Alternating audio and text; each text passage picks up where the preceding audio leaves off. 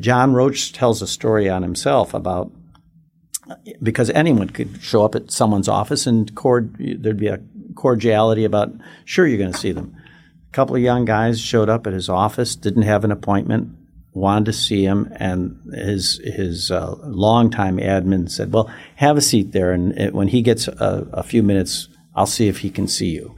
Well, they sat there for hours, and finally, it was getting toward the end of the day, and she called, called uh, John on the intercom and said, "Look, these young people have been sitting here all this time. Maybe you could take a few minutes to, to meet with them. And he did.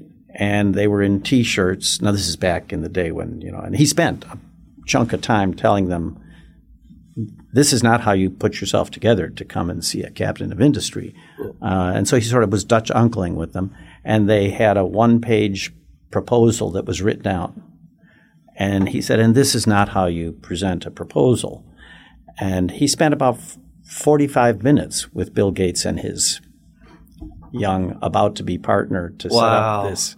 And he, he heard about that from the board for many, many years. you mean Missed that we could have had could have had Microsoft. But it was char- a characteristic of how receptive the town had been and is is today in terms of people that want to take on an initiative. They'll they'll they'll try to mentor with them and help them Welcome to Winning Strategies Playbook, the podcast where we welcome business leaders, CEOs, and industry experts to discuss the rise to the top, building wealth, and real estate insights. Here's your host, Jeremy Span.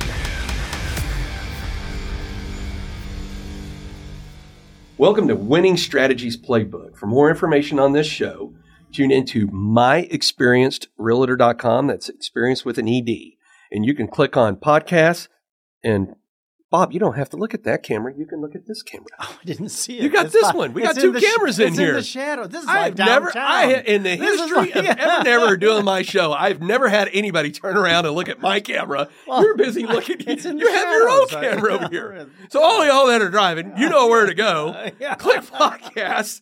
And go to and, and naturally before you if you need to buy and sell real estate, y'all know what to do. Click on the find a trusted button. You're becoming This is speechless. this, I am I am cracking up already. We ain't even started this damn show, and here we go already. So so anyhow, scroll down and click on Bob Mitchell. and you will learn more about Bob. Welcome to the show, Bob. How are oh, you Thank doing? you. I am great. I've been here for 45 minutes, of course, Okay. because I walked over from working out. And I could- didn't have to deal with traffic. Yeah, you and your one arm pull. It's Yeah. too busy turning around looking at the damn camera when you got your own camera over here. I thought, oh my gosh, they're going to get this this, this Right, nose no, no, this no, no, nose that was talking. not- look, look, that's my camera. It looks at me. You have your camera over here it. I, that looks got- I get you. it now. It's it's you see it's in against the Right. black Yeah, you don't even have to look at it. It's just going to record you as you sit there and look gorgeous. Please, for I blush. how- I mean, how old are you now? I, I don't know that you can ask that question. Oh, yeah. Isn't that okay. Reg B? I- this is a more. This is a, this. I think this is a more fair question. Okay, ready? yes, yes. Was Jesus cool? So I will be 75 in another month. Seventy-five. 75. And you still work harder in the gym than me. This is me off. Me and Hatcher talk about that all the time. Well, when I start these, when I start, when I start these shows, I always got to start with a joke. Okay. Mainly because when I decided to start doing a show a year and a half ago, my father-in-law said I had to do a joke, and I intentionally do bad jokes. And I thought this one was fitting for what you do for a living. Okay. Why did the koala bear get the job? I can have not got a clue. Something had- eucalyptus? No, no, she had all the necessary qualifications. Oh no. Oh, you That's- are correct. right. You are correct. Terrible joke. A dad joke. not, not even good, not even remotely. Yeah, yeah, Not- I know. But you know what? At least I'm not turning around looking at the damn camera, though. Okay, fine. so how, how are you doing, Bob? I'm doing great. We're having a wonderful time. Uh, I've become this guy, this guy, you know, that uh, says, "You want to see my uh, grand grandbaby's uh, picture?" And of course, what I would use, you always. Well, I figured at your age, you'd be showing me pictures of your great grandbabies. People are scandalized that at our young age we have just had our first grandchild. We were What? off in Ireland and Scotland, and the baby. I was hoping to have a reason to put that in there. And the baby was born while we were gone, and we were buying up everything in, in Ireland and Scotland for a for a baby. And Let me see this. there she is at two months old. So I become this guy that says, "You want to see a picture of my grandbaby?" And now people used to say that to me, and I think "Ah, they all look the same. And what if what if it's not a good looking? Who says? Well, that's an ugly one. I mean, so yeah, right. Well, you know, it's funny because what I've learned out of my in laws who are also your age is filters and caring what you say to other people just goes out the door, right? You're like, oh my God, that's an ugly child, right? But this is a very Oh, beautiful no, she is child. gorgeous. She is and, stunning. And so, so basically, the genetics must come from Nancy's side, right? Yes, Because this, my- this child is mother- way too good looking to come from your side and- of the genetics. and her name uh, her name is uh, Eva uh, Eva Simone Elena Garza. So she's got quite a handle. And so we came back and we went up for a week and a half up the Hudson to be with her. They came for uh, Christmas, and Yeah. now we're going back in two weeks for a week up up there. So we're we're in hog heaven, just become, becoming the archetypical grandparents. you know. That's awesome. Uh, so it's That fun. is awesome. Wow. Yeah. So, first and only grandchild so Correct. far, right? Yes, indeed. Probably Yeah. the last. They thought that ship had sailed, so they built this spectacular uh, place on 17 and a half acres to retreat to from Williamsburg, where they they and kept the apartment empty for a year and a half uh, uh, during COVID. And they've got bears and deer, and they're less than two hours out of Manhattan. So they're- Really? they're, really enjoying themselves up That's there. awesome. It is awesome, and it's wonderful to have a place to go up to like that and escape to. So anyway, That is you have it. that is just incredible. well, it's fun. It is fun, right? Yeah, yeah, you know yeah. the best part, and like like not that I want to be a grand. So my daughter just turned 21 this last weekend. You believe that? You've got a daughter almost my age. Stop it, Bob. Stop it. right. Stop it, sir. Yeah, right. Stop No, it. Yeah, Right, Yeah, right. okay. Like like math for Marines, not really good at math, but I'm pretty sure there's a multiple in there. That's true. So she turned 21, and it was really cool. So on Saturday, her 21st birthday, we were up in Fort Collins, Colorado, where she may or may not be going to school. Mm-hmm. Um, was going to school, not right now, maybe going back. But you know what? Hey, she's paying her own bills. So as far as I'm concerned, is uh, as a matter of fact, we had the whole entire family up to Pagosa Springs for Christmas, right? And Fantastic. have you ever, you ever realize that family coming to visit is a lot like Las Vegas? It's really fun for the first 48 hours. At 72 hours, time to go. At 96 hours, you've overstayed. After the fifth day, somebody should probably go to jail at that point, right? And uh, and I love my family, love all my family coming in, but they were wearing her out seven ways to Sunday. What are you gonna do with your future? Oh, yeah, Where yeah, then? yeah, when are you getting back in It's school? because they care and right? they're concerned, and, And- it fills the conversation. Right. Uh, and, and I mean, they were wearing her ass out, right? And so after we put everybody on a plane the Monday after Christmas, and uh, she and I were running around town knocking out out a few uh, uh, errands and stuff. And uh, and I said, "Hey, aren't you glad that?" Because she was going to stay with us for a few more days before she went back to because or Fort Collins. And uh, and I said, "You glad everybody left?" And she's like, "Oh my gosh, Dad!" She goes, "I was just ready for us to just be you, me, and Mom." I was like, "Yeah, me too." I was ready for some quiet. And uh, and she looked at me and she just goes, "Hey, thanks, Dad." And I was like, "Yeah." I was like, "Merry Christmas," you know that you know, pretty, pretty. We got her for so her birthday is on January eighth, and then Christmas being the twenty fifth of December. Close birthday Christmas thing, so it's always kind of a weird. How do you buy gifts thing because Yeah, birthday's a couple days later, basically. So we bought her a trip to go to Boston to do a craft beer and and baseball, or uh, go to a, a a a Red Sox game and craft beer tour. thing, Fantastic. right? Yeah. And then because my daughter loved travel, right? So Oh. because we took her traveling all over the right. world, you know, before she left for college. And um, and she was like, you know, so good kid. So I thought she was thanking me for that. I was like, yeah, it was our pleasure. We wanted to give you a really cool Christmas gift, and we were thinking through it. She goes, no, no, no. She goes, not that. She goes, everybody was wearing me about out what I was going to do with my future, which actually is kind of funny because kind of relevant for what you do, right? And and I said, I said, I said, well, yeah. And she goes, You don't wear me out about that. And I says, Well, I said a couple things, honey. I said, First off, just like I told you when I dropped you off at college, come to college to learn how to learn. You don't have to know what you're going to major in, Mm-hmm. Right, right? right. And whatever you're majoring in, you, hell, that may change in whatever you want to do later on in life. Like if I would have talked to myself when I was your age, when I was in the Marine Corps, of course, I kind of took that longer route, kind of dropped out of high school at 17 and go do that whole thing. But I was like, I thought I was going to be a Marine the rest of my life. And then that didn't turn out to be true. And then I got out and hired on to Fort Worth PD, and I thought I was going to be a cop the rest of my life. And a that didn't turn out to be restaurateur true. and a real so estate forth. mogul. Yeah, I- yeah, you- so forth, so forth. And I yeah. said, so you don't have to know where you're going to be in your future. I just want you to be happy, but I want you to get the college experience and learn how to learn because those tools and assets.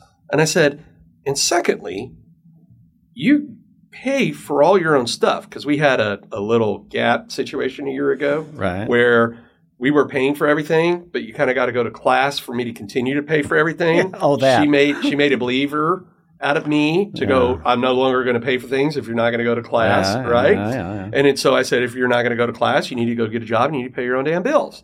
And so for the last seven months, she's been paying her own rent and all that else stuff. So I said, honey, I feel like if you are a responsible adult that is going to pay for your own stuff and I don't have to pay for you, then I kind of don't get a say in your future at that point. Not unless you ask. Not Right. right, yeah, unless you yeah, ask. And she was just like, I really appreciate it because everybody else is wearing me out. Yeah. yeah. So- well, Aaron and I were talking about this during the 45 minutes we had to chat. You. Keep- please keep reminding me. yeah, right. Yeah, yeah. Anyway, and I, she was asking about my daughter up in New York and and uh, how she got involved in AI platform stuff and all that. And I said, well, uh, it was interesting when she was 13 years old, 14 years old, and she was fretting about what am I going to do to, my wife. He said, "Mom, what am I ever going to do? I have no, I haven't got a clue what I'm going to do."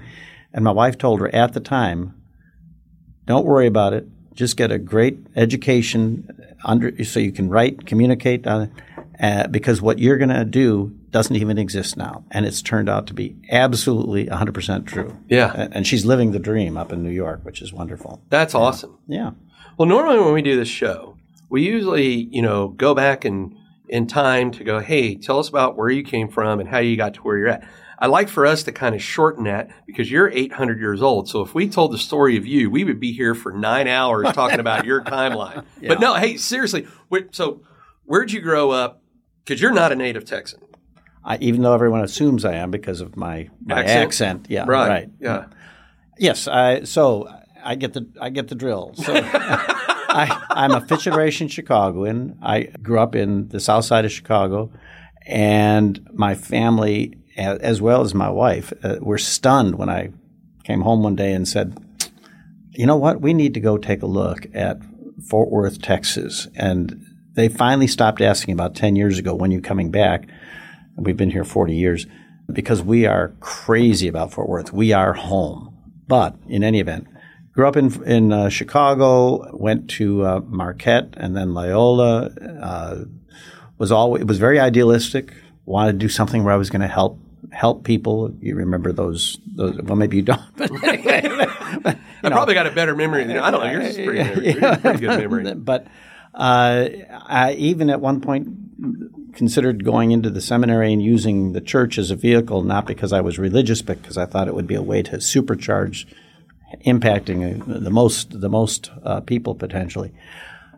Worked my way through uh, college at Loyola in the psych department uh, at Evanston Hospital, and learned a lot about people stat uh, in that in that scenario and also learned that that hospital work wasn't necessarily all about others because the administrative people and the the, the doctors and the nurses everyone's wor- wor- working on their turfs. And so I finally decided you know what I'm going to go into business where everyone knows that there is you know there's there's other agendas than just just helping people. And that's how I got into banking and um, I was a banker in downtown Chicago then up in Lake Forest what they call upscale banks. So when Bill Conner, uh, you know, Alcon Labs is Alexander Conner, when they were going to do this this financial services conglomerate, and they they uh, hired a guy that had gotten me to come from Chicago to Denver for an upscale bank, and then when he came here to to put together their their uh, first entity for this financial services conglomerate in the early 80s, uh, he got a hold of me and said, I want you to come down here and, and help me with this before we open up the first uh, bank. And I said, I shouldn't, this is not necessarily what I want out there, but I did say, I, I was, we were. Where the hell is Fort Worth, Texas? we used to Nancy and I used to go down to the the Broadmoor a few times a year just to to you know to zone out. Mm. And I'm sitting there looking at uh, we'd be at the Broadmoor West, looking at the lake with the mountains reflecting, and and I'm I'm I'm on the phone with him. I said, "Now, you want me to go from here to Fort Worth, Texas, where there's big bellied sheriffs and cactus and tumbleweed and sand." And and he well, said, that's what it looked like back in 1820 when you moved here. Yeah, nice.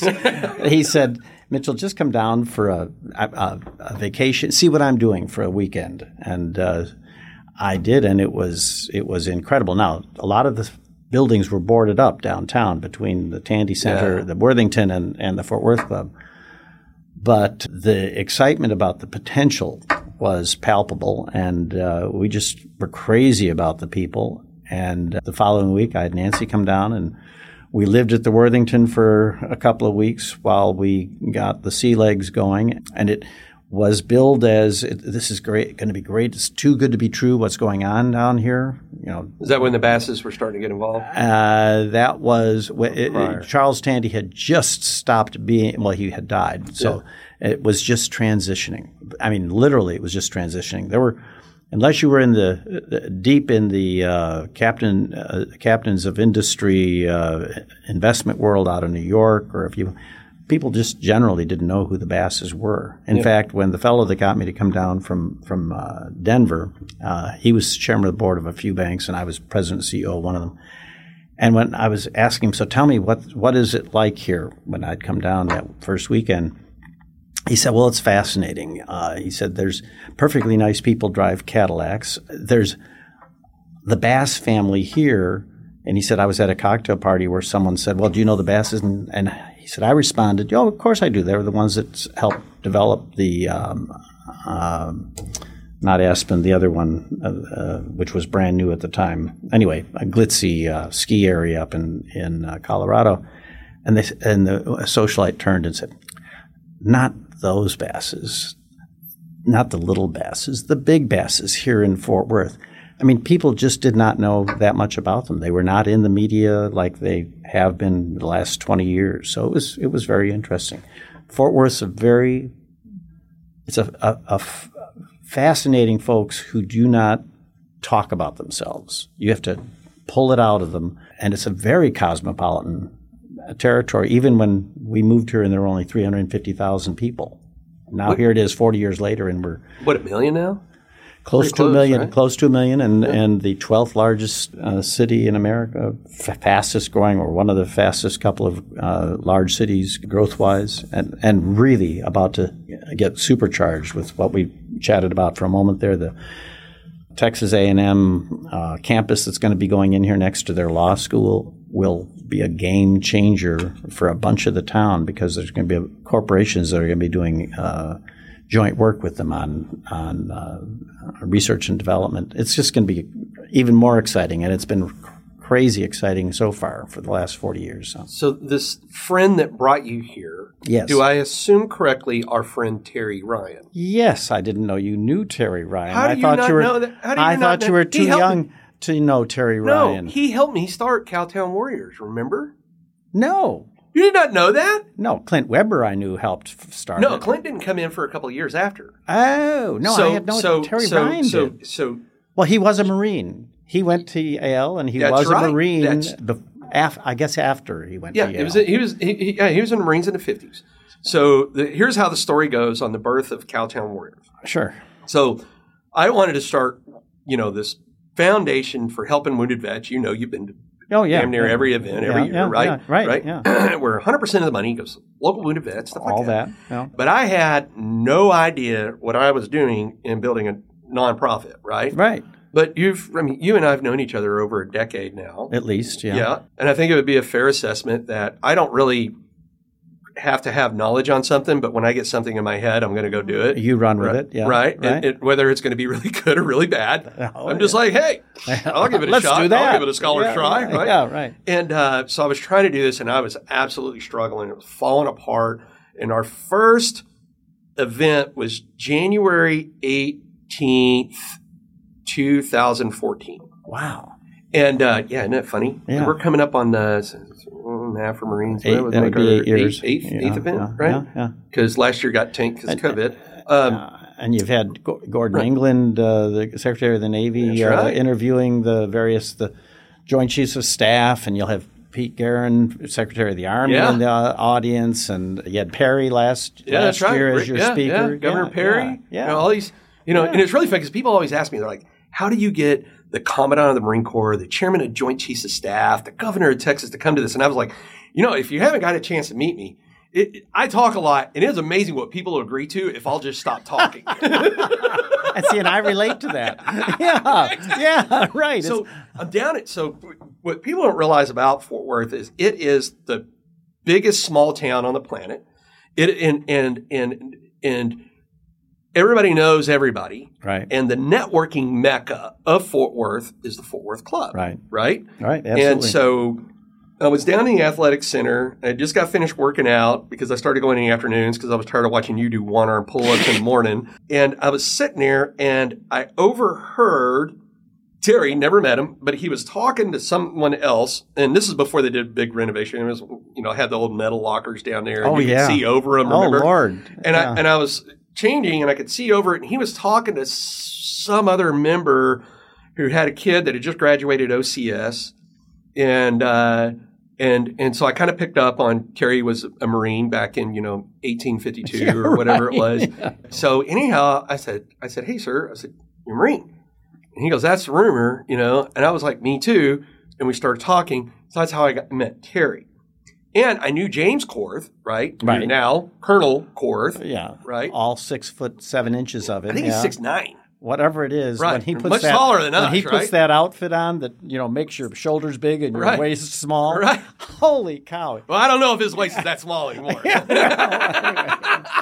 But he is a presence. One of these days, I'm going to get him on this show. Oh, you should. He's a Oh, I- presence anyway. But then when Oh, he's yeah. got when he's in the full regalia at your event, oh, Yeah. oh. Oh, yeah. You can't miss him, right? Yeah, right, And, and yeah. so, anyhow, things started falling apart. And so, you know, I'm not afraid to pick up the phone or go just actually, I've, I've learned to get more self awareness in my older age. I would just show up to people's offices, right? And I literally showed up to his office and I was like, hey, do you remember me? And he's like, yeah, I remember you. And I was like, hey, so check this out. You over here and you have this bank, and I need money. He's Oh, like, Southwest oh. Bank, yeah, right. yeah, yeah, And he goes, and he goes, what can I give you a loan for? And I was like, no, no, no. I just need you to give me money because I want to go start this thing. And he's looking at me and he's laughing, right? He's like, who the hell are you? Like, how do you just walk in here? And I was like, you're a Marine, I'm a Marine, I want to raise money for wounded vets, blah, blah, blah, blah. And that's actually how Cowtown got started was So Terry. He had already been uh, involved in the beginnings of Absolutely. the Davy O'Brien, so he had already had some experience in Yeah. getting a, a, a nonprofit going from zero to. But yes, he was. Uh, he's a Chicagoan. Yep, that's right. He grew up uh, uh, in the South Shore area, and I grew up in Beverly Hills. These are South, we, so we were all South Side Irish, and uh, and he was in the banking business there. And his wife then was the the daughter of a guy named Overwortman, and Illinois was like Texas was was a unit banking state. This guy had grandfathered had 28 banks around Illinois. Anyway, Yeah. uh, and then Terry got hired away to to Denver to be with the largest uh, banking operation in the Rocky Mountain region. And some years later, he got us to come to Denver, which was an easier Yeah. sell than than Fort Worth at first. But we, as I said, we've just been crazy about about this town. But I'm I'm Yeah. I, am fascinated that that you knew. Yeah, I, I can't believe be you did not know that. Yeah, yeah. yeah. no, Well, and Terry is one of my favorite people. Lovely guy who keeps relationships across time and and space amazingly. I Yeah. mean, he because he was in the executive uh, MBA program at Stanford, and these people from around the world and around the country. I mean, is as just an example of the kinds of relationships he would keep after a, a short, albeit intensive, uh, uh, but a, an incredible guy who married his high school sweetheart subsequently, and his son, his son uh, John, is very prominently involved in Fort Worth. So it's it's been a fun a fun. Uh, a fun place to watch others grow as well as I got the opportunity to grow into the fabric of the community. It's really been fantastic. Matter of fact, you are about as matter of fact, we make running jokes. Is you are like the Kevin Bacon Oh, of Fort Worth, right? Like, what was the deal? It's like six ways of connection. Somehow you've done a film with Kevin Bacon. Yeah, six degrees of separation. Something but like. But I think it's fair to say because you don't want your folks out there to think that everyone in town is connected. There is. Nancy and I decided 20 years ago that uh, as the town was getting bigger and bigger, clearly everyone doesn't know everyone, even though there's that sense of if you are in. We decided there's about five clubs in in the Fort Worth area that in Fort Worth, uh, two city clubs, well, petroleum, three city clubs, and four or five country clubs. And we started to realize that if someone belongs to one or more of those clubs, and there's a lot of overlap, it maybe makes up 10, now maybe 15,000 people, maybe. They all feel like they all know each other. But clearly, in a town of a million, there's a lot of folks you don't get to know. But it's a very friendly and very, very, uh, I mean, Charles Tandy, when he was holding forth, you could show up at his his door down there at the, the place he lived in back of where La Madeleine is now, and you could knock on the door. Uh, a, a maid would come or housekeeper would come to the door and say, "I'm looking for Charles Tandy." Say, "Oh, he's back there playing cards in the back room."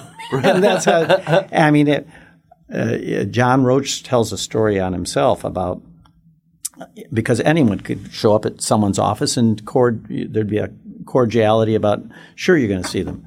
A couple of young guys showed up at his office, didn't have an appointment, wanted to see him, and his his uh, longtime admin said, "Well, have a seat there, and it, when he gets a, a few minutes, I'll see if he can see you." Well, they sat there for hours, and finally, it was getting toward the end of the day, and she called, called John on the intercom and said, "Look, these young people have been sitting here all this time. Maybe you could take a few minutes to, to meet with them. And he did.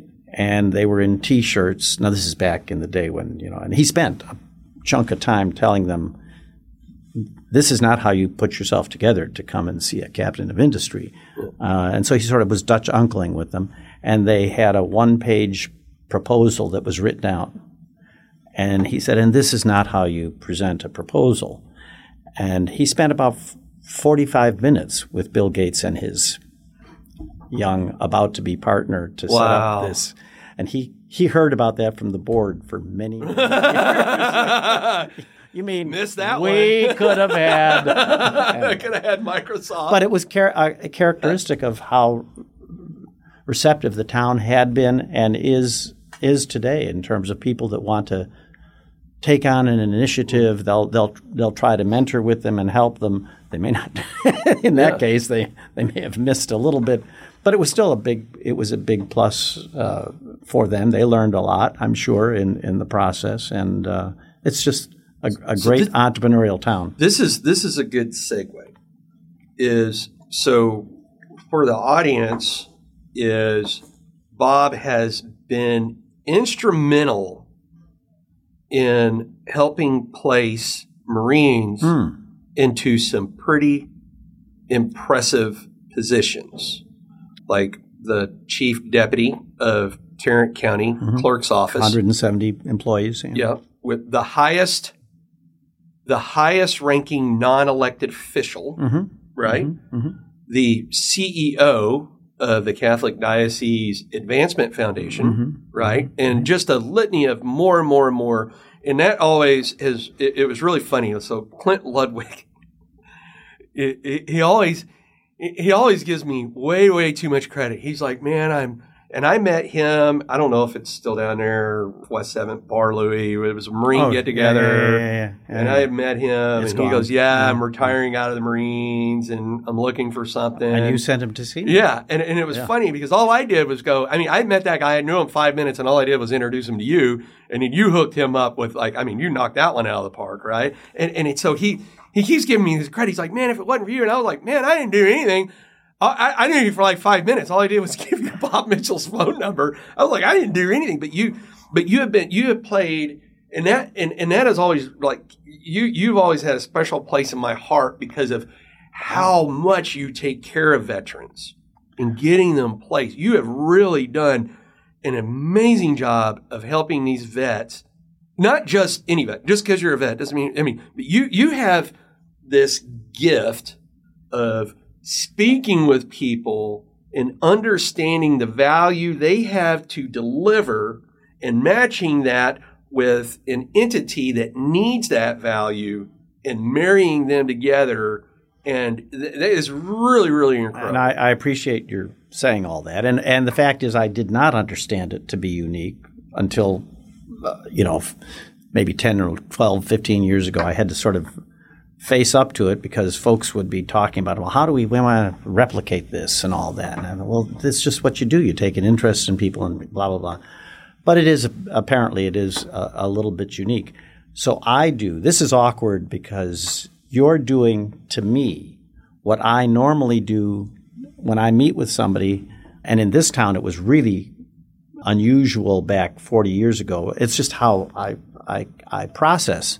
Uh, and I would, I would ask them after we would, you know, the preliminaries, we'd be having lunch or breakfast or something. I'd be asking them, well, tell me about, you know, how, how is it you're, you're here? Uh, You're, why were your grandparents here? And I'll go, and they'll think, deep dive by their, from their perspective.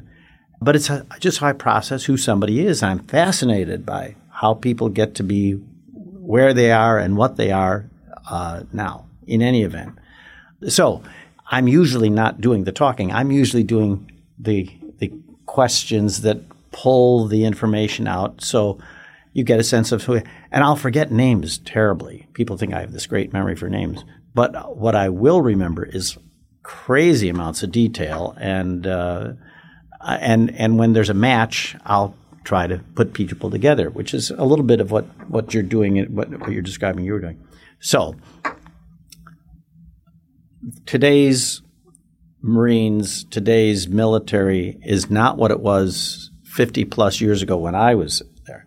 These are all pretty darn educated either between academically or, or and or OJT, but usually both. At some point, they may not have it when they first are, are getting the opportunity, but then they get it while they're there. They learn to be adaptable, and it comes down to translating military speak to civilian speak. But the important aspect is the elements of what they bring to the table. And it is fun. It's great fun. Uh, Whit Smith, uh, the Whit Smith Company, by the way, we just we just closed Friday. Uh, Higginbotham has bought bought the, the company out. Um, but Whit hates that I would say I'm not really a, an executive recruiter. I I don't post. I don't do all that stuff folks will come to me after they've and they've got their own recruiters in company, but they'll have a hard time finding a CIO or a this or a that. And I'll sort of I'll want to meet who they're going to be working with and reporting to, and then I'll I'll try and match the culture and and the chemistry, because you can always get the technical aspects once you've gotten a chance to understand who somebody is. So it's often one off. It's not, I mean, the, the, folks you've mentioned, they did not have a background when someone would go, I know what we should do. We should have Right. them up, have them in this spot. Uh, and that is kind of fun where you're, where, where you're able to see what initially is not evident to, to others. And, and they often won't make it through the HR screen. I mean, they, they would not, uh, because they don't have I just uh, put somebody with a, a captain of industry wanted his own admin, well, he had been in a position like this before some years back. He wanted the same thing. And I brought him somebody who was a young attorney, and she was not practicing as an attorney, but she was fantastic in terms of organ. And ad- admittedly, the H- head of HR said, "I would have never. She, that would not have seemed like somebody that would be appropriate for this." Well, she not only continued to be run his world and then his, the subsequent president's world. She continues, even though the family, uh, her husband ha- had to relocate to Florida. She continues remotely to do this, and now he needed another in-person person uh, as he he took a company over, and it's just fun. It's just fun to to to find these unique uh, scenarios of putting folks together, and it doesn't take long, which is a little bit of a fly in the ointment for the for the folks that have, have worked at it for a while and weren't finding somebody. But that's another story. So you're you're kind of, if I understand this right, you're like a matchmaker for somebody that needs a not you know because you know you hear a recruiter it's like okay we're just trying to put a peg in this circle and blah blah blah you're more of a hey you have a specific need right that involves like culture fit having the resume to be able to do it having the skill sets to do it having a personality and all that so if i understand what you're saying is you'll go in like let, let's say i'm ceo of XYZ industry and I go, I need a new CFO, right? Mhm. And this is our current position, our current challenges. they give you this a is- job description. Right. This is where we're at. This is where we want to go. Right. And you go in, you just don't talk to the CEO though. You go in and start talking to other people, right? Oh yeah, yeah. Yeah. I'll want to. I'll meet with. I'll ask to meet with who else they're going to be G and hawing with, ideally, and and tr- try to get that all right. And I did not come in through the recruiting world.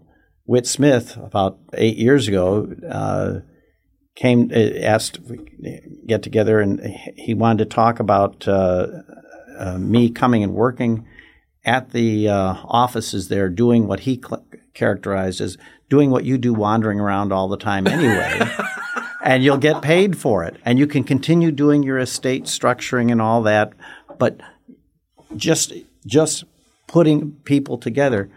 So that's really what it is. It's it's putting. Uh, uh, unfortunately, I've gotten also backed into. I've put a few more than a few couples together, and uh, uh, some, a couple of them are are married couples now. Well, I will have widows at social settings or or uh, a, a, a divorcees that'll come up to me, almost demanding. I understand you. You've taken. ca- You've done this for those, and then I need. Well, wait a minute. Wait a minute. This is this is just happenstance. I just I just happened to remember this about them and this about them, and thinking, oh, they would be kind of fun to get together, and and that really is that really is it. It's that it's that um, amorphous, I guess. In fact, I've talked with Whit a number of times. I said, you can't. You, you've got to. We've got to find something that is replicable in terms of having some some additional, even younger than me, staff because you can't have ten folks that take their own approach to this. Uh, anyway, that's another story. So, so you took what was something that you just nat- just did naturally, Mhm. right? And something you were not just natural at, but really good at, and turn that into a business. Kind of. I mean, so it, it, what hap- will happen is uh, sometimes uh, I've worked with a number of companies that are new and fast growing, relatively new. Like there's one that they've been around for 16 years now. I've put over 20 people with them, mostly engineers, and we're we're not replacing someone. We're they know they want to have somebody that can do these things.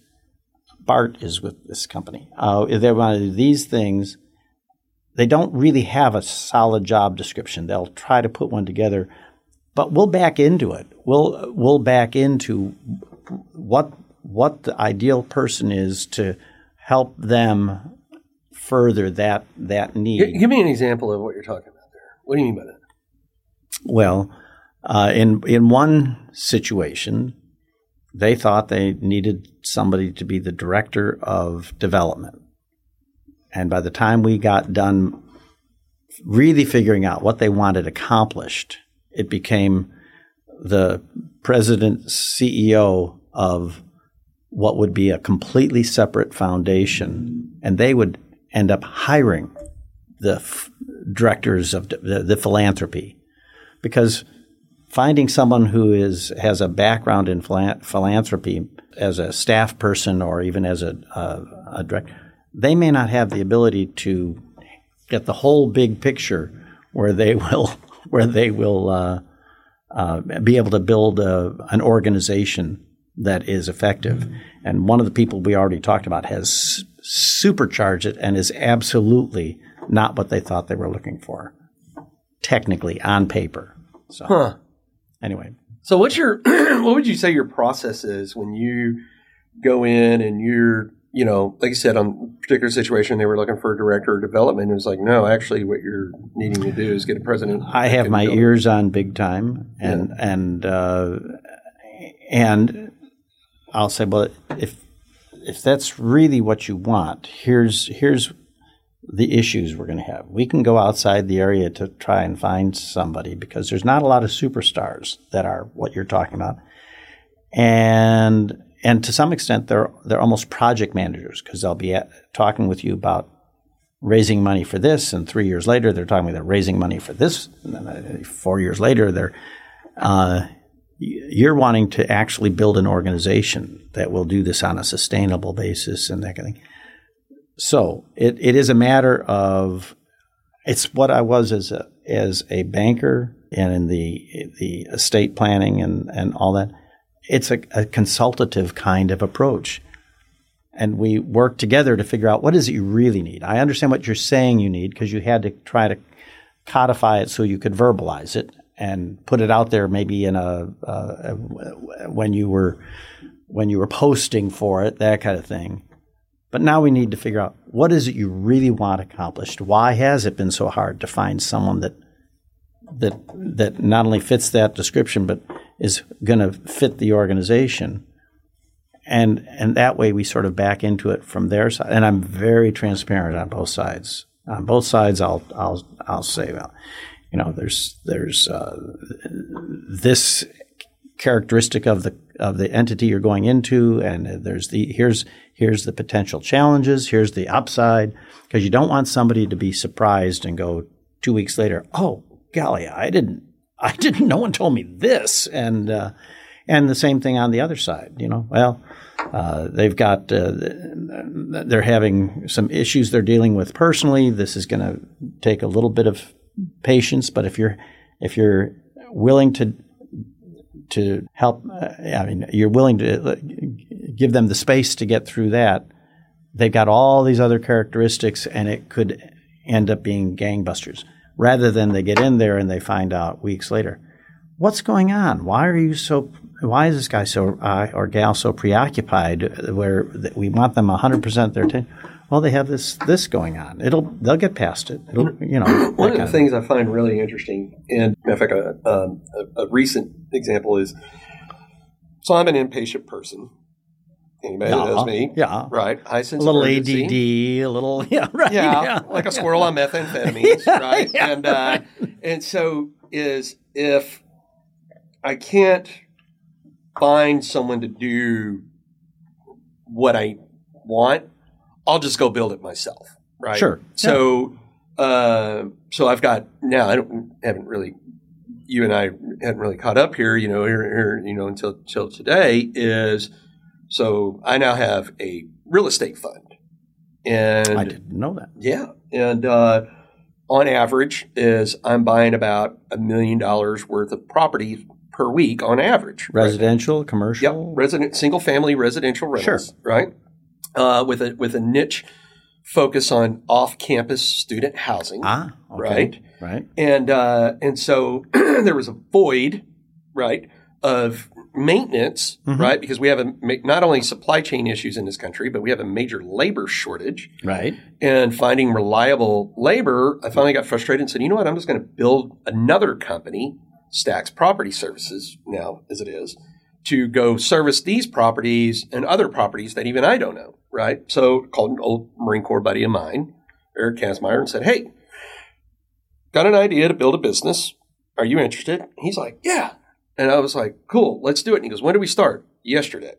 And I've already got a book of business. Let's get going. And right? you know the guys on the that have been doing this on this initially on the south side, and they they had a TV program for a short period of time. For, Oh, Fort uh, Worth. yeah, yeah, Yeah, yeah, yeah. Jamie Heiss, right? Yeah. Yeah, well, yeah. no, not only just No. Jamie, but there's also, um, oh my gosh, he's the same name as a, uh, uh, um, uh, uh, an icon in music from years ago. His name escapes me, but I know Yeah, you're yeah, talking yeah. about. So- terrific folks, wonderful folks. But So, so anyhow, in the process of, of doing this, right? So, anytime you you're building something, right, is I've learned that what somebody says is not necessarily what they're trying to communicate, exactly. right? And so, Same thing with selling when you when someone. Uh, the best realtors we had worked with years ago when we were buying our first house, we would say what we thought we wanted, and and uh, Pat Murphy and and uh, she was uh, a gal in Lake Forest, Illinois, and and well, and Paula Britton did it here too, where uh, said what we wanted, said what we definitely don't want, and after they got to know us, they they ended up uh, in, in Paula Britton's case. We said we wanted to be right in town, right in the middle of the city here. Don't want to be, you know, almost walking distance downtown. And we like, and we went through all these things. And one day she's thrown us in the car. She says, "I'll pick you up. I'll pick you up, and I'm going to take you." And we're driving out Camp Bowie. We're driving and we're driving, and I said, "We're getting out of the central city here. You are taking us. Where are you taking us?" She said, "Just, just fine." And she's keep pattering on conversationally to keep us occupied. And we come over a rise, and there's a house on the corner in in the back of Ridglea, above Vickery, on the bluff, looking out over nothing. Now it's all rooftops. And she brought us to a house that we were crazy about. She knew what we wanted far better than we did, and I've had that with a couple of realtors over the over the years.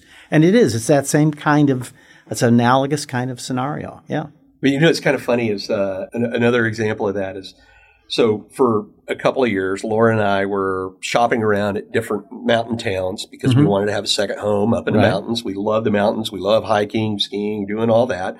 And we had looked all across the U.S. Matter of fact, we kind of had our heart set on Big Sky, Uh-huh. Montana, Right. except for it's kind of a pain in the ass to get there. Get there, right? right. Even though they got a direct flight, but if you're going to drive, that's like a 22 hour drive. Right. So anyhow, and then we looked all over Colorado, but I had never heard of Pagosa Springs. Oh, okay. And so we dropped off Maggie to Fort Collins, Colorado State University. We uh, we rented an Airbnb in Breckenridge Mm-hmm. for seven nights, and then what we would do is we would trek out to different towns for the day to check them out, like Vail, Beaver Creek. Steamboat. I couldn't come up with Oh the yeah, name. yeah, yeah, yeah, yeah. and, and all these different places, right? Yeah. And we were about four nights into our stay, and we'd come back to Breckenridge. And so this is this is kind of comical. This is how I found Pagosa Springs. So uh, we we came back and we had saw on one of the online reviews, TripAdvisor, or Yelp, or one of those, it Mhm. said this sandwich place is like one of the best sandwich places on the planet. And I was like, cool. So we pull up to this building and you kind of go down into the basement. It's so small you can't eat in there. It's kind of like a to-go sandwich Sure. place. So I go down there and I get my two sandwiches. And as I'm walking out, there is this tall, string bean, scraggly character, smelly character standing in the doorway.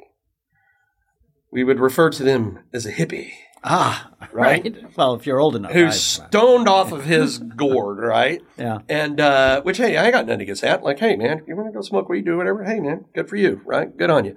But he's standing in the doorway, and I'm kind of like, hey, I need to get out the door here. And he takes one look at me, and he leans down and he smells my sandwiches, Oh, and he goes, "Hey, bruh, those are some good smelling sandwiches." And I'm like, thanks. Do you mind getting out of the way? And he was like, well, bro, no need to be violent. And of course, you know, you know my background in the Marine Oh, Corps yeah, and everything yeah, else. yeah, I just took one look at him and I said, My friend, you have no idea what that word means to me. Please get out of my way. And he's like, Oh, you want to go?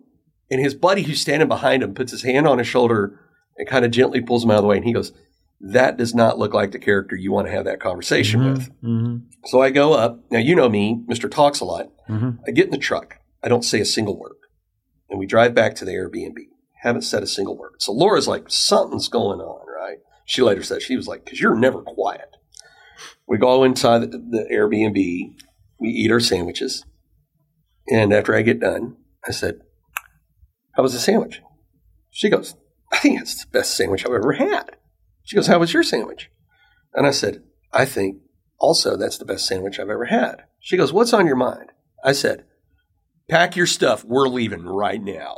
And she was like, what? What the hell went on in a sandwich shop? I said, if it's off season and I'm dealing with dirty, smelly hippies getting sandwiches, I am damn sure not going to be here during peak season where there's going to be a flock of them. This town is not it. The surrounding area is not it. Let's leave. So as we were leaving, and she's like, but we have another three nights that we've already paid. I said, I don't care. Because I'm one of those people, when I make up my mind, I'm just, I'm done. I just want to be out.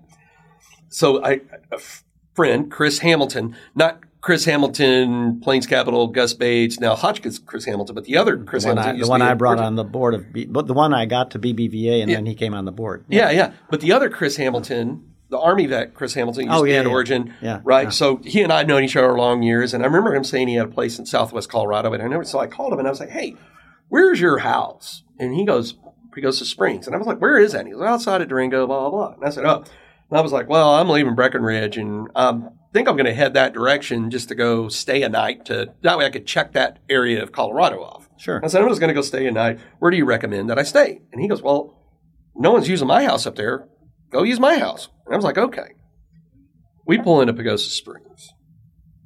And hands down, before we had even stepped out of the vehicle, Laura and I looked at each other and we were like, Beautiful territory. This Yeah. Is Yeah. yeah, it. Yeah. Right? Right. And so one night turned into three nights at his house. So so the next day I called him and I said, Hey, can I stay a couple extra nights? He's like, Absolutely. So then we're now we're house hunting. We were like, This is it, right? Perfect. It's 25 minutes from Wolf Creek. Go up there and you've got some of that. It, it, Wolf Creek is gets more powder than almost any other mountain in Mhm, Colorado. A lot mhm. of people don't realize that. Durango's airport's 45 minutes away with three direct flights to DFW every day. The town is small. There's only like 2,000 living population there, Right. right? 60% of the houses there are, are second homes. Right. And uh, A lot of Texans. a lot of Texas. It's like we, we joke around and call it Texas 2.0, Yeah, right? yeah. And drive time, it's only 12 hours doorstep to doorstep back, right? Yeah. So it's checked all the boxes of convenience, beauty, not too big, whole nine yards. It has just enough restaurants, but not too many. Just enough shops, but not too many. So are you selling me this house? No, no, no, no, no, no, no. no, no. But I'm telling you why, why, why, why, no, why, I know, why I, I want, know. right? I'm kidding. Although, if yeah. you want to buy one up there, yeah, yeah, right. Yeah. So anyhow, so we get an agent up there, uh. Mike Harity, mm. and uh, and I said, hey, look, it's a second home, so I really don't want to spend a whole lot of money because it's just you know a, a, a destination for us. I really want to stay under six hundred thousand because I wanted to stay under the jumbo loan, right? Right, So I was yeah. like, hey, I'll throw a hundred grand down cash, and then we'll just finance five hundred. And we're looking. We'd either find the house that we liked, but not the area, or we'd find the area that we liked, but not, the, house, house. Mm-hmm. right? And so after a couple of visits, you know, going up there and looking around, he looks at me and does the same thing, right? What we're talking about. Just because you say something is not what necessarily what you're communicating. Right. And so we're up there and we're looking around, and he goes, "Hey, I got one for us to go look at." And he goes, "I think you're really going to like this house." And I said, "Whoa, whoa, whoa, whoa, whoa, hold on, hero. This sounds like you're doing to me what I do to a lot of clients, which means it's going to be outside the 600 range, right? Because if it was within the 600 range, we would have already, Already seen, seen this Right, house, right. right? Yeah. He's like, let's just go take a look. And I'm like, all right, man, but I'm telling you, I am stuck on my number. I am not going over 600. So we pull up to what is our now house. And I really didn't want anything bigger than 2,000 square feet. I just wanted a nice little house, Yeah, had a little bit of a view. So I ended up buying a 4,000 square foot house. Ah, that uh, uh. the back patio faces Pagosa Peak. Yeah. Over there by Stevens Airfield, you know, like you were Right, talking yeah, about the, yeah. the basses flying Right. in and out, and everybody else flying. Or, Not the Basses. No, this is uh, Rocky. Rocky yeah. flying in and out, right? Yeah. And I see those jets coming in and out all the time. And and we walk in, and I mean, it's like like Laura is like, whoa, and I turn around and I see the stars in her eyes, and I look at Mike and I say, "You son of a bitch!"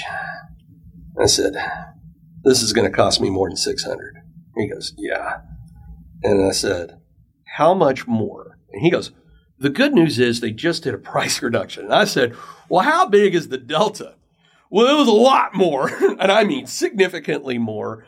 But the good news, right, is I was like, you know what? Screw it, let's do it. So we bought the house, right? Right. And now we close on it. You ready for this? Yeah. The week prior to the pandemic. Oh no. So now the pandemic hits a week because we were up there moving stuff in here. We bought a bunch of furniture to take up there, and then the pandemic hits, and I'm like, oh, because my first instinct, based on real estate history, is when things happen in the economy, typically the secondary market is the. Thing to First go. one to go. Well, except in the, this case, it turns out to be reversed. It turned out to be Right. a huge reversal. As a matter of fact, to the point that now, two years later, yeah. I could not buy the house Right. for that price. Matter of fact, my agent's call he's calling me once a month going, we could literally put this thing on the market. Now we've done some updates and renovations and added some stuff to it, but he said we could put this thing on the market for twice what you bought it for, Very analogous. and we'd have multiple offers. very analogous to what happened to our daughter and son-in-law because they bought this place up the Hudson, and the place back back in that part of the world that, that you want to be is the um, um Hamptons. Well, after COVID hit, all of a sudden, the creative class that can't afford the Hamptons, they're all trying to get out of New York. And that whole area up the Hudson has lit up, and it's a very kind of similar, uh, uh, analogous. But you know what the moral of the story of all that is? What's that? Whether whatever the the service is you need, whatever it is you're working on, finding somebody who will take the time to listen Yep. and really get to know their client well enough to be um, give value valuable input, whether it's an attorney, a physician, realtor, what I do, and then you have to be willing to to listen to them. That can make all the difference in the world, other Because- than someone just laying product on you. Yeah, yeah, yeah. right. Because what somebody is saying is not necessarily what they're Exactly. communicating. What right? their what their their corporate speak is not. I mean, this was the case back in the days that I was doing the estate planning and and, and which was insurance based, you know, and and they would make decisions 10 or 15 years before when they had to first face these issues and it would hurt their head because it wasn't their world. Well, then they would sort of settle on that. And that would be what their rote answer would be 15 years later. Now they're wealthy. They have all kinds of tax issues. They've got family issues. They've got all kinds of stuff. But they're still talking about what they were when it was they were 26 and had a pretty simple life. And and uh, so you have to help. You have to help guide them through the the changes that have taken place in their life and and and also make it where it's it's it's not uh, uh, some kind of of secret society speak. You have to you have to talk with Draw them. out. that- draw yeah, and and and make sure you're being you're you're speaking with clarity. For for them, they're doing something that's a whole different world So really, you're kind of like a tour guide. in a way. Yeah. Yeah. So somebody says, I want to get a tour of Disneyland and I want to go see this particular thing at Disneyland, and you help guide them absolutely to get there. So there's there's a, a, a gal in, in town, uh, Carol Minker, who works at the travel business like her life depends on it, and it doesn't. She's just passionate about helping folks and and and the travel experience. I mean, it was a perfect example because over the years, when we'll say, "Well, we want to go and we want to," you know, this this is where we think we want to go, and this is what we want to have. And because she knows us very well, she knows really what we really are trying to uh, to verbalize that is is a is more of a an impression slash construct in our minds, and she's a master at it. And and uh, so you can find those folks in almost every service and industry, uh, and when you do, it's worth keeping them uh, in your Rolodex. I'm dating myself, so that uh, in your mental Rolodex, so so that uh, you can save a lot of time and energy uh, uh, uh, in, instead of learning by trial and error with you know a, a chain of, of, of, folks. You've got the person that that understands has taken the time to understand you and what what you're really about, and and that's that's kind of what what you have done. That's kind of what you're doing with your with your podcast Yes, yeah. is, um, you're, you're, That's why I say it's really awkward to be on the to be on other, the opposite side. side. Right? You know, I'm usually asking questions here, but uh, anyway. So, so let me ask you this, right? Mm-hmm. Let's go back to 20 year old self. Okay. Back in 1922. And uh, if you could go back, uh, we would all want to tell ourselves eight million things if yes. we could turn back time. But if there yeah. was, if you could open up a window to go back for five minutes and you could tell yourself only one thing do or don't do this, what is the one thing you would tell 20 year old self? 20 year old Bob, what would you go back in time and tell 20 year old Bob? I mean, avoid the dinosaurs naturally, but you know. It, you know, value people for who and what they are.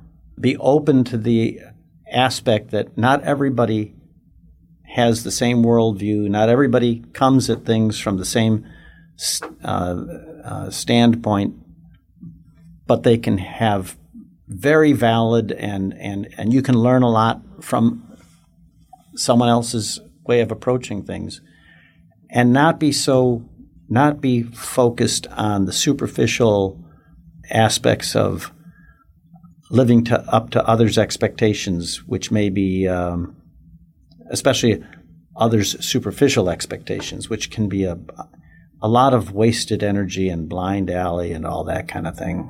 Anyway, uh, I don't know if that's not very no, descriptive. No, sound. you know, the funny thing is, is I've I'm a year and a half into doing this show. Drop an episode every Tuesday. I think we've had like I think we're sixty or seventy episodes that have dropped, wow. right? Yeah. And I ask that question at the end of every one of these shows, and you know, to date, no one has ever given the same answer. Oh, that's wonderful. Yeah, because it means it's candid. That's right? what exactly what what you know. You're you're learning how all these different people approach approach these things and what has become really important because you're talking with people that have probably generally speaking earned earned some wisdom. You're probably not talking with a lot of 26 year olds or 29 year olds. We have a few of those in yeah. here, not as many, right? Right, right. You know, I do by far think that you are the oldest that's come in here, so you have that trophy. Absolutely not. Bill Kressler has done this. Let's say Tony Ford. Right. He could be my father. No, he's not. He's younger than you. What are you yeah, talking yeah, about? What are you talking about? So, so, all right. So, I'm the decision maker in a company. Okay. Right. Yep. I am, you know, the the captain of industry, as yes. you were talking about, and I have a need. How do I get a hold of you for the audience? The Whitney Smith Company. Okay. Uh, just uh, it, it's all over the place. You just uh, and on LinkedIn, right? And on LinkedIn, right? Yes. Uh, so we'll put these links on, on on there. So Whitney Smith and your LinkedIn, and uh, so that way, if somebody needs to fill a void, they they can call you to. Yes. Right. I I I have to admit that I am far more an in person you know the the the term that's work to death networking kind of thing. But that's yeah. I mean that is how how I generally find myself in retrospect how I, I operate and and it may be there may be somebody well uh, I ran into somebody on the street here about two weeks ago two and a half weeks ago and we're chatting hadn't seen him in a while and he said yeah he said how is the business? How's how's the how is the market out there? And I said, well, there's some some of the areas are hot, hot, hot. Like banking, banking has gotten crazy. There's so many new banks in the area. So many. And he said, ah, you know what? I'm going to need uh, um, X kind of person, and and that was just a conversation.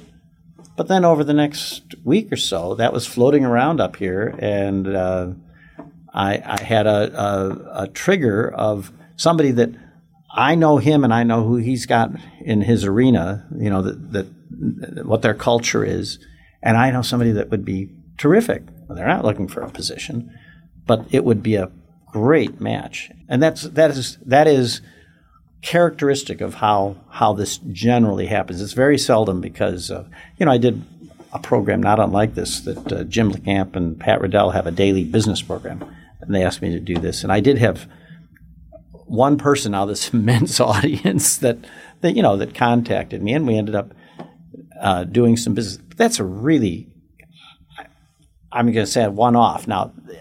I mean, you're connecting a whole lot of people with a whole lot of other people. It's just not generally how I don't advertise. Uh, the Whitney Smith Company doesn't advertise. It's it is all kind of word of mouth and and through through connections and all that kind of thing. So if you're the decision maker and you're out here listening to my show today and you need Bob's services and you didn't have time to write down where to go, you can always go to our website, my experienced that's experience with an ED, realtor.com, myexperiencedrealtor.com. Click on podcast, scroll down to Bob Mitchell, and we'll have all his links where you can get a hold of him there. And of course, if you're looking to buy and sell real estate anywhere on the planet, go to the homepage, click find a trusted professional, and we'll take care of you. Bob, thank you for coming on. Thank you. This is a